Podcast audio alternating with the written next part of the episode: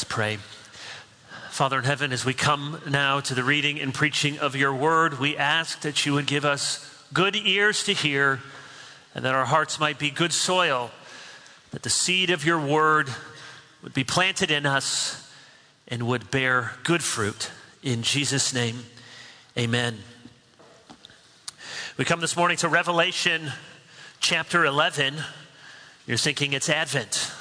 Well, Pastor Kevin, deviate from the Revelation series for Advent. No, but the good news is Advent is about Jesus and Revelation is about Jesus. So it connects. This morning, we're looking at verses one through fourteen, but I want you to hold off before, turn there, but hold off from putting your eyes on there for a moment, because we're going to go through this verse by verse, line by line. There are a lot of, uh, there, there are easy passages in Scripture. Love your neighbor. Easy not to do, but to understand. Simple passages. This is not one of them. So we're going to take most of the time to just go through line by line to try to understand what this is about and what is happening, and then wrap it up with some points of application. That's, that's what we're doing. But I want to orient you to the big idea in this passage. And to do so, I want to take you back to this summer and two experiences I had this summer while working out in the yard. There are experiences that if you have a yard, you may have had something quite similar. So one, we have two trees, although now we have zero trees in this spot. Uh, we had two trees looking out our back window to the backyard. And I notice ever since we've we've been here every year, fewer and fewer leaves go on these trees. The, the bark is looking more and more diseased. Uh, even had, you know, the tree doctor himself, Rick Ely, come out and say, yeah, I don't know, these trees don't look so good. And so we waited, waited, it just kept getting worse and worse. Decided, you know what, they're just, they're not doing anything and they need to come down. But being impatient and not knowing exactly whom to call and just wanting to get it taken care of, I wondered if I could just take care of the tree myself. Turns out I could. It was so diseased and so dead. I wish you could have been there, because I, here I am telling you about it, and it will probably be a recurring sermon illustration. Um, there are a few witnesses who can testify to this fact. I pushed over the tree myself. It wasn't a little Charlie Brown Christmas tree either. I mean, it wasn't a big mighty oak, but it was, you know, fifteen feet tall and, you know, maybe, maybe like this sort of uh, its trunk.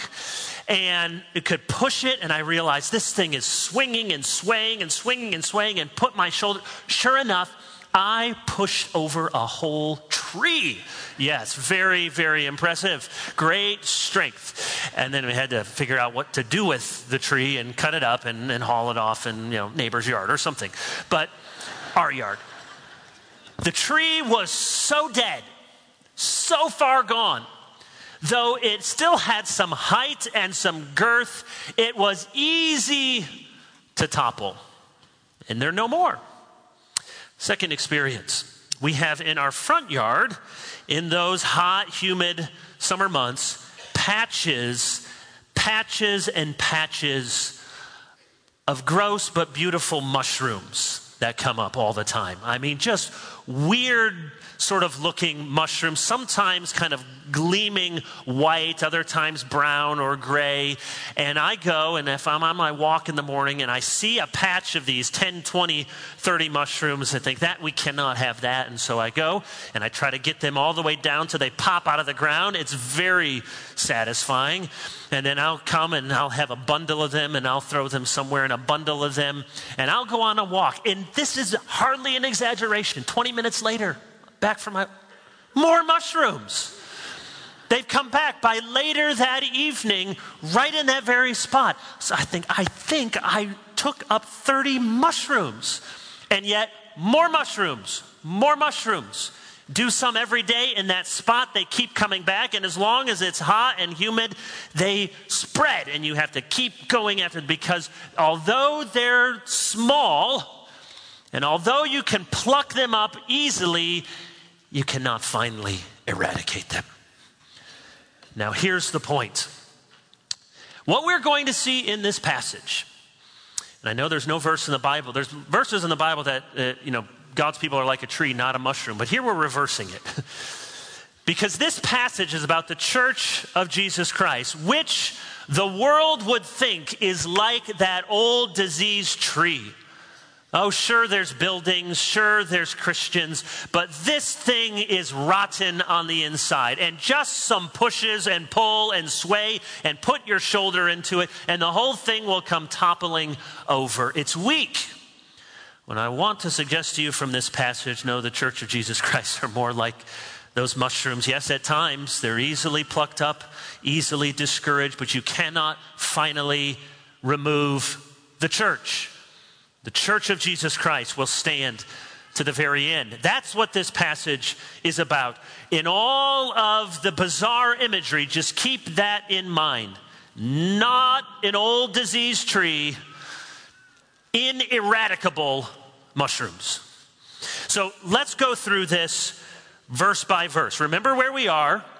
We've had, we had six seals, and now we have had six trumpets. We're coming to the conclusion before we get to the seventh trumpet. Remember, with the six seals, in between six and seven, there was an interlude. That was Revelation chapter seven, to show, before we have the cataclysmic ending of human history and God's judgment, to show a picture of the church, though threatened, safe and secure. And in chapter seven, we had two of those pictures. First, that the church was numbered as the one hundred forty-four thousand, and second, that the church was seen as a great multitude. Well, here, in between the sixth and seventh trumpet, we have the very same thing. Two pictures. Now, I think I said last week that the two pictures are chapter ten and chapter eleven. It really would be better for me to say that chapter ten is the introduction, with that metaphor of eating the scroll, an introduction to the two pictures of the church that we have here in chapter eleven. Just like we saw in chapter seven, it's a picture of the church that is threatened, at times persecuted, but in the end will be protected and will endure. Chapter eleven, let's just look at the first two verses. Then I was given a measuring rod like a staff, and I was told, "Rise and measure the temple of God and the altar of those who worship there, but do not measure the court outside the temple. Leave that out, for it is given over to the nations, and they will trample the holy city for forty-two months. Going to spend more time on these first two verses than any other verses, so just be prepared, because this will help us kind of get our Revelation lens on. I said there are two pictures in this chapter of the church, threatened but protected. One picture is of the church as the temple slash city of Jerusalem. That's verses one and two. And then the picture we're going to come to is of the two witnesses on the earth. So this is the first image. The Old Testament background comes from Ezekiel forty through forty-eight, where the prophet is taken through the temple and the city with the measurements of the temple and the city. And the conclusion, the last verse in that book, the Lord is there. The temple and the city are images describing the place where God dwells. God dwells in his temple. He dwells in the holy city of Jerusalem. It's a metaphor, temple city, a metaphor for God's people. And we should know this image of the New Jerusalem comes in Revelation twenty-one. It's a holy city. There it's actually without a temple, because the whole city has become a temple. So it's very important to realize, contrary to how some would interpret this, I think it's very clear we are not talking about, in verses one and two, a literal temple in literal Jerusalem. This is not foretelling a time in perhaps the Great Tribulation, a seven-year period, or when Christ will return physically, bodily, sit on the throne, and there will be a new temple built in Jerusalem. I do not think that's what this passage is about. Frequently in the New Testament, we know that temple and city are symbols for God's people. First Corinthians three, Ephesians two, First Peter two, Revelation three twelve. The one who conquers, I will make him a pillar in the temple of my God. Never shall he go out of it. And I will write him the name of my God and the name of the city of my God, the new Jerusalem. That's important because that's in the very same book just a few chapters ago. Temple and the city of Jerusalem are given as a description of God's holy people. And they're measured. What does measuring signify? Measurement signifies protection, preservation. It functions in the same way that the, the sealing or the numbering of the one hundred forty-four thousand.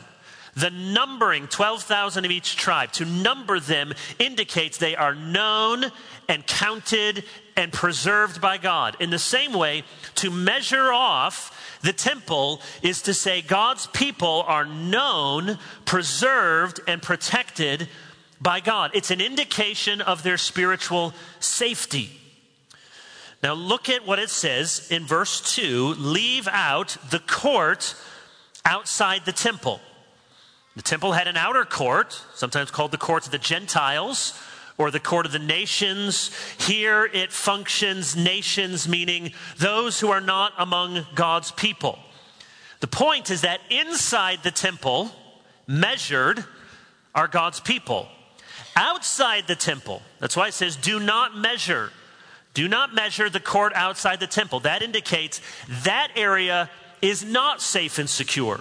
So to be in the temple, metaphorically, to be counted among God's people is the spot of ultimate safety and protection. To be outside of the realm of God's people, you are not measured, you are not counted, you are not safe and secure. That's the warning. Outside, danger. Inside, safety. Revelation is heaping up images to help us understand what it means to be the people of God. The measured temple is a picture of God's people protected and safe from ultimate spiritual harm. Now, some people think that Revelation eleven here was fulfilled in seventy A D with the fall of Jerusalem, the literal destruction of the temple. That would necessitate having an earlier date for the book of Revelation. It's not that that's an unorthodox opinion, but I think there are better reasons to have a later date. And though it's true the city was overrun, and it may be that the destruction of the temple in Jerusalem in seventy A D is a kind of mental word bank or mental picture for this imagery, maybe an allusion to it, the rest of this chapter doesn't sound anything like the events of seventy A D. I'm inclined to think this image may allude to the fall of Jerusalem, but this is written after the fact, and it's referring to the kind of continual opposition to the church, which we'll see in a moment, and God's overarching, enduring protection of the church. Now, before we move on, we have to deal with some numbers. Look at the end of verse two. They will trample the city for forty-two months. So verse two has forty-two months. This is going to be very important for the next few chapters. Look at chapter thirteen, verse five.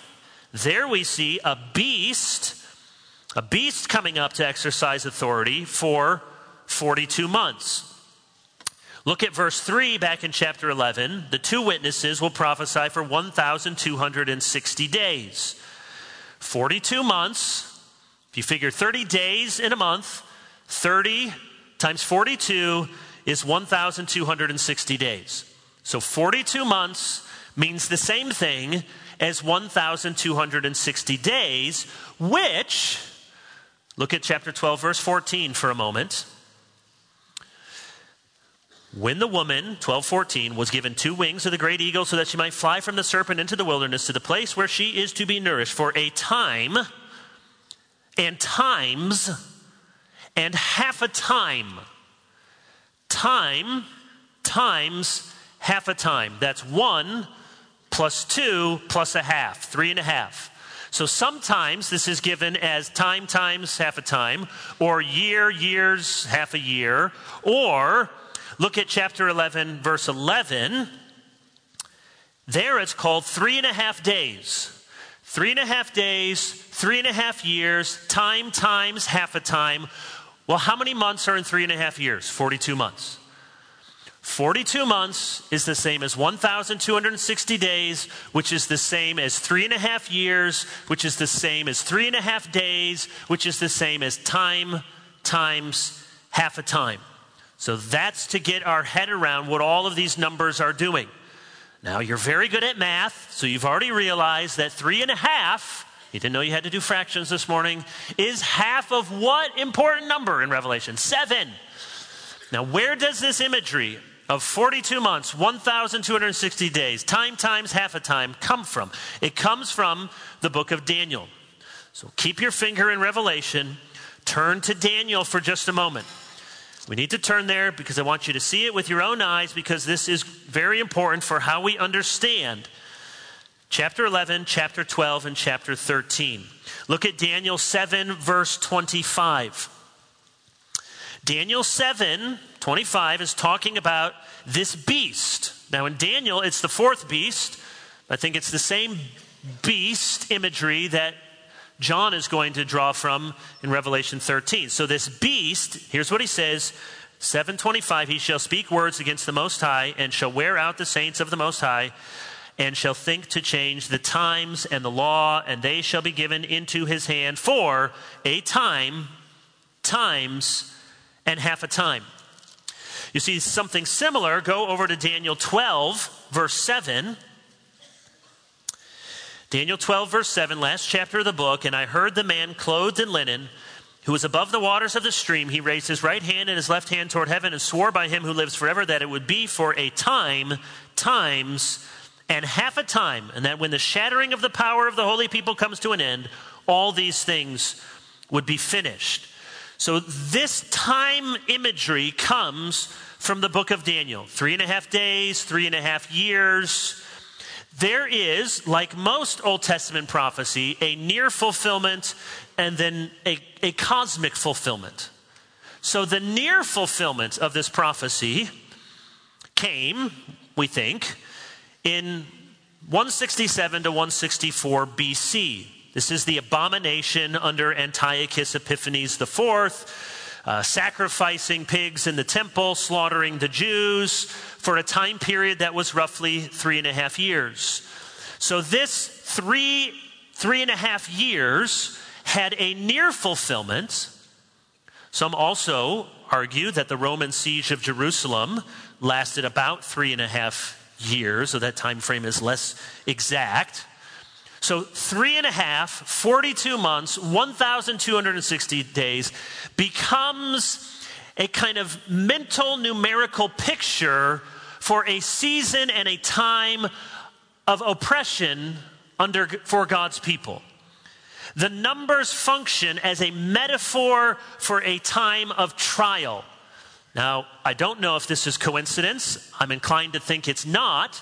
That if you counted in Numbers chapter thirty-three, the wanderings, they wandered for forty years in the wilderness. If you were to count, starting with the first and the last and everything in between, there were forty-two encampments that the Israelites had in their wandering in Numbers thirty-three. There again, forty-two, a symbolic number for a time of trial for God's people.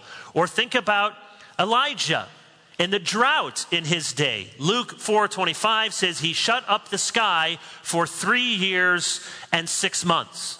So three and a half years, forty-two months, one thousand two hundred sixty days.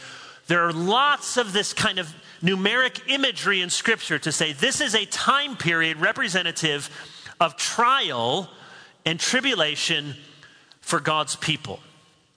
So go back to Revelation eleven.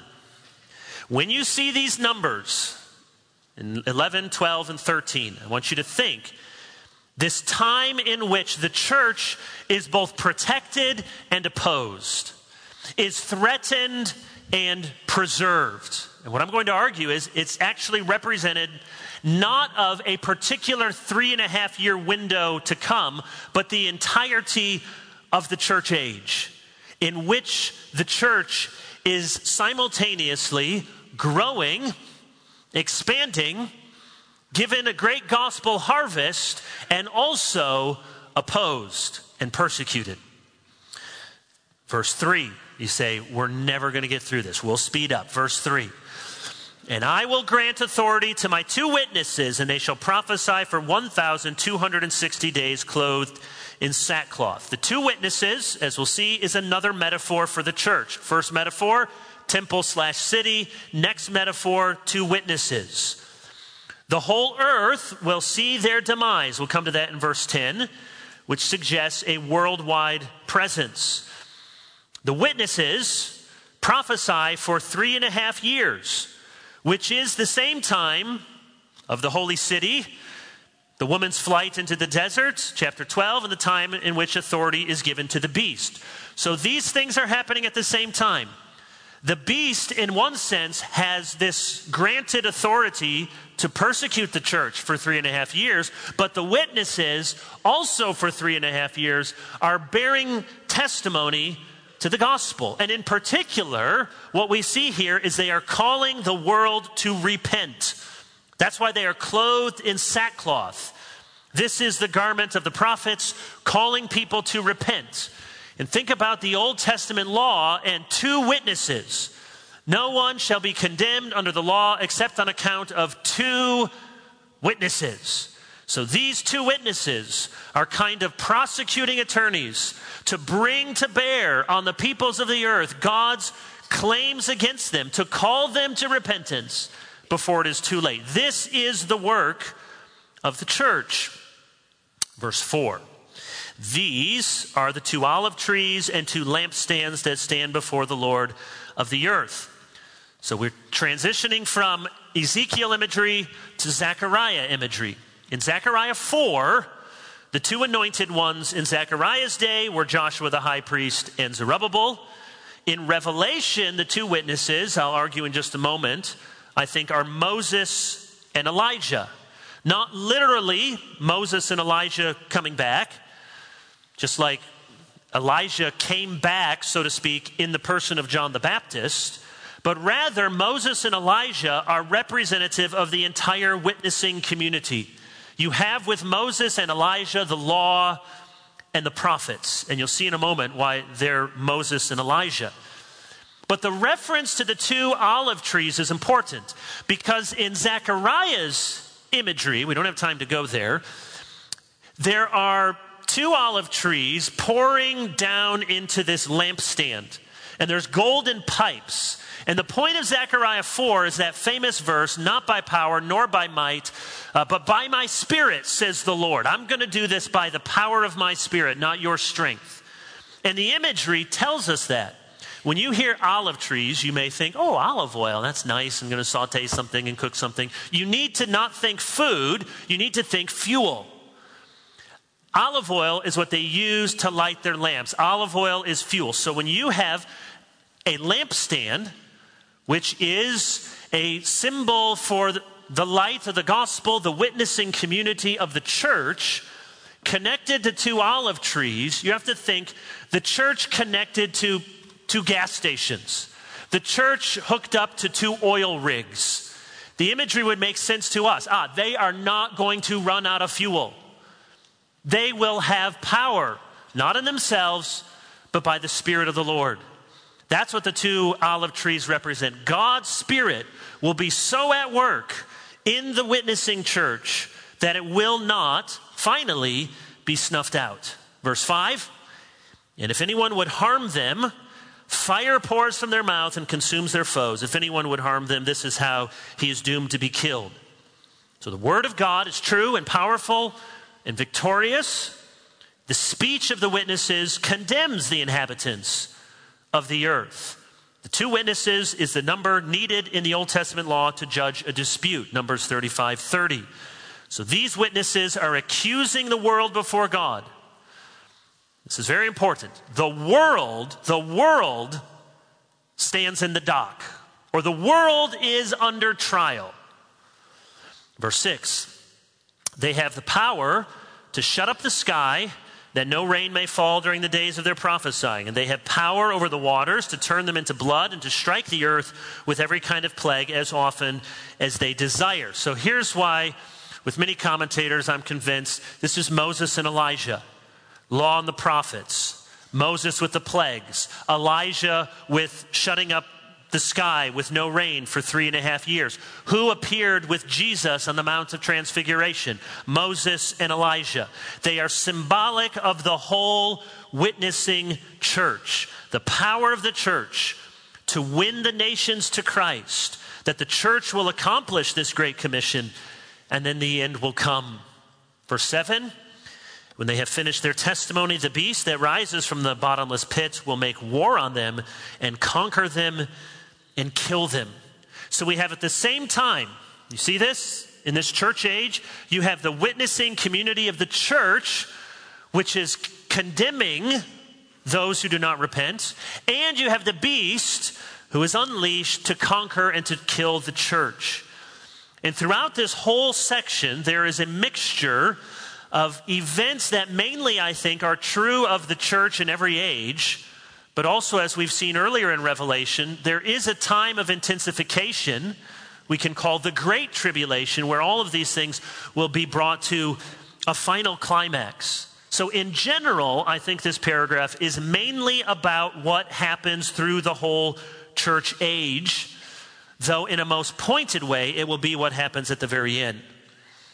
Speeding along, verse eight. And their dead bodies will lie in the streets of the great city that symbolically is called Sodom and Egypt, where the Lord was crucified. For three and a half days, some from the peoples and tribes and languages and nations will gaze at their dead bodies and refuse to let them be placed in a tomb. And those who dwell on the earth will rejoice over them and make merry and exchange presents, because these two prophets have been in a torment to those who dwell on the earth. The picture is of how much the people of the earth hate the church. That doesn't mean that every one of your non-Christian neighbors or friends are, we should think of them as just horrible people. No, there's common grace, many de- de- decent people in this world. But the spirit of this age and of every age, the spirit of the world, is to treat the church shamefully and with reproach. And the people of the earth here rejoice. Notice they're likened to Sodom, and then to Egypt, and then to Jerusalem, where the Lord was crucified. This is just saying, wherever you have God's people persecuted, wherever you have God and his ways under attack, that's Sodom, that's Egypt, that's the city that killed Jesus. Later, that's Babylon, that's New York City, that's London, that's Charlotte. Wherever there is this hatred and opposition to the church, for three and a half days, the church will look as though she went under, as though she failed. The idea is that for three and a half years, as a symbol of the church age, the church is both witnessing and gaining ground, and also at times appears to have gone silent. The church here in these verses is slain, dead, unburied, looked upon with contempt. The wicked gloat over the demise of the church. They celebrate the downfall of the church. They exchange presents. They invent a holiday to overthrow the church. But, verse eleven, after the three and a half days, a breath of life from God entered them, and they stood up on their feet, and great fear fell on those who saw them. Then they heard a loud voice from heaven saying to them, "Come up here." And they went up to heaven in a cloud, and their enemies watched them. Now, some interpret this as at the very end of the age, this is the physical resurrection and ascension of believers. I think what we have here is rather a picture of the spiritual resurrection of the church. The imagery comes from Ezekiel thirty-seven five. This is what the sovereign Lord says, "To these bones I will make breath enter you, and you will come to life." Ezekiel's prophecy was about hard-hearted Israel coming back to spiritual life. John's vision is about the trampled, beaten down, spat upon, persecuted church coming to life again, which he symbolizes as a kind of resurrection and ascension. In other words, this happens throughout history, and supremely so at the end of history. It will be clear once and for all that the church of Jesus Christ are God's chosen people. And though the members of the church may be killed and cut off, as Christ's body, she cannot ultimately be destroyed. Even though the church exists in deadly danger, she will always be divinely defended. Verse thirteen, at that hour, there was a great earthquake and a tenth of the city fell. seven thousand people were killed in the earthquake and the rest were terrified and gave glory to the God of heaven. So here's why I think verses eleven and twelve do not refer to the very end of the age and the physical last resurrection, because verse thirteen doesn't seem to be the very end of the age. We'll get to that with the seventh trumpet. By now, you should understand how some of Revelation works. And when you see percentages, it's meant to signify a restrained judgment that is not yet the end. So here, a tenth of the city fell. seven thousand people killed in the earthquake. Why seven thousand? Probably because during the days of Elijah, there were seven thousand who had not bowed the knee to Baal. Now it's reversed. There are seven thousand, not everyone, but seven thousand who are killed. Again, it's a symbolic number, and the rest were terrified and gave glory to the God of heaven. It may be that giving glory to the God of heaven means a kind of begrudging, wow, I guess you were right, or we can be more hopeful and think that this verse means there will be a very pronounced turning of the nations to Christ, that there will be a large conversion of people to Jesus at the end, who will see that God has vindicated his people, vindicated the church, and so they'll say, this church which we have hated, this church which we have spat upon, this church can finally not be destroyed. Their God must be the God. Let's hope that it is so. Verse fourteen, the second woe has passed. Behold, the third woe is soon to come. So the interlude is done, and we finished the sixth trumpet, which is the second woe. And this interlude, these two pictures of the church, threatened but preserved. First, as the temple slash city of God, and then as these two witnesses, Moses and Elijah. Both are references to the church of Jesus Christ throughout this church age, both successful and both at times seemingly defeated. So, where does this leave us? Take a breath. Two-second pause, three final points. Three truths we must not forget. Number one, do not be surprised by the church's unpopularity. We're, we're, we're used to, sort of, some of us, a cultural memory, and I agree, let's not just give up. But we're used to a cultural memory of the church, by and large, having a lot of cultural cachet of Christianity being a kind of public truth that brings everyone together. And that is fast eroding and in many parts is long gone. Now we should pray and ask the Lord for revival and ask that it might be so. And yet, this passage reminds us we should not be surprised when the church is unpopular. They are given, and we are given, a message of repentance. We cannot do our job as a witnessing church just to tell people, Jesus is your best life now, you'll get heaven, you'll get to be together with your family, it's all going to be great, if we aren't calling people to repentance. And remember, the two witnesses, because they are giving God's message to the world. The world is on trial, not God. That's the flip. The world likes to think, yeah, tell me about this God of yours. I got some questions for God. It's true, there's plenty of passages in the Bible. We offer honest laments, honest questions. That's not what we're talking about. We're talking about the spirit of the age that puts God in the dock and says, God, you stand trial. You must defend yourself to us. No, these two witnesses go out in the earth because the world is to stand trial. And notice what we read. They, verse ten, those who dwell on the earth will rejoice when it looks as though the church has failed. When they see churches close, turned into bars, when they see pastors fall, when they see churches capitulate, of course the world rejoices. They gaze at their dead bodies. They refuse to let them be placed in a tomb. No, they don't say, well, let, let bygones be bygones. No, they rejoice and they positively start a holiday. They make merry, verse ten. They exchange presents. People will invent holidays to commemorate the apparent overthrow of the church. Perhaps they will fly flags. Maybe they will call it Pride Month. We must not be surprised by the church's unpopularity. Number two, we must accept the church's vulnerability. You heard me say throughout this message, there is both this, the gospel is going forth and, and winning, and yet the church is opposed and at times seems to be failing. So the church is vulnerable.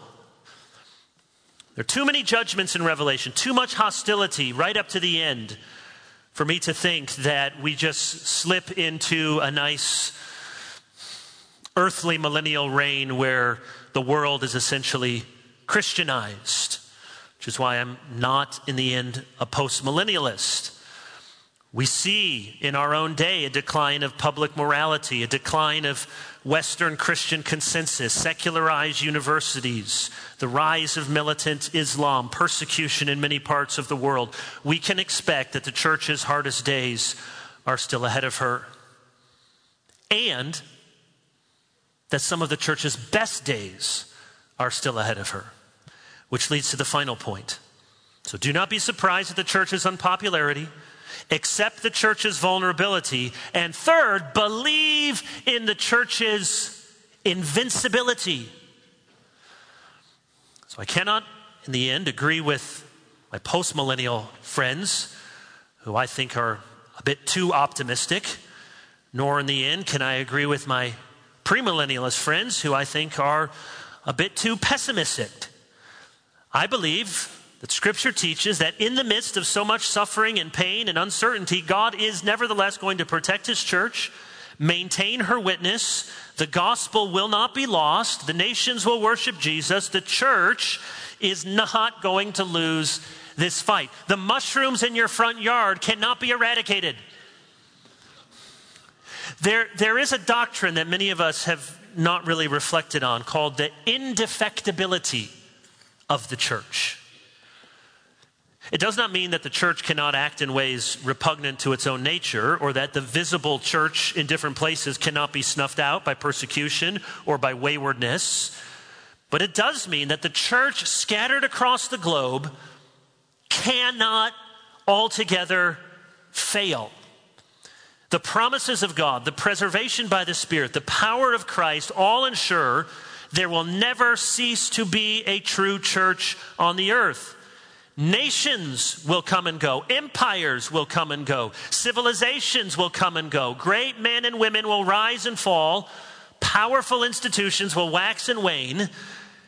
And we know from Jesus' promise that there is no institution except the church, which Jesus Himself will build, and no other organization whose ultimate mission is assured of success. The church's perpetuity is guaranteed by Christ Himself. We may lose our lives. You may lose a promotion. You may lose your reputation. But ultimately, the church will not lose in the only struggle that matters. On the rock of Jesus Christ, God will build His church, and the gates of hell will not prevail against it. God has made the church in this age vulnerable, but also invincible. You think about when this was written, maybe ninety A D, just some scattered Christian communities throughout the Roman Empire already have suffered and faced persecution, here facing more persecution, and, and they have the audacity to say that you can't kill us. You can't. You can't snuff us out. You can't, you, you rip up that mushroom, you're going to get another one. The church of Jesus Christ, those witnesses, though you kill them, they will be brought back to life. And so it has been so. The gospel for all these years has not been lost.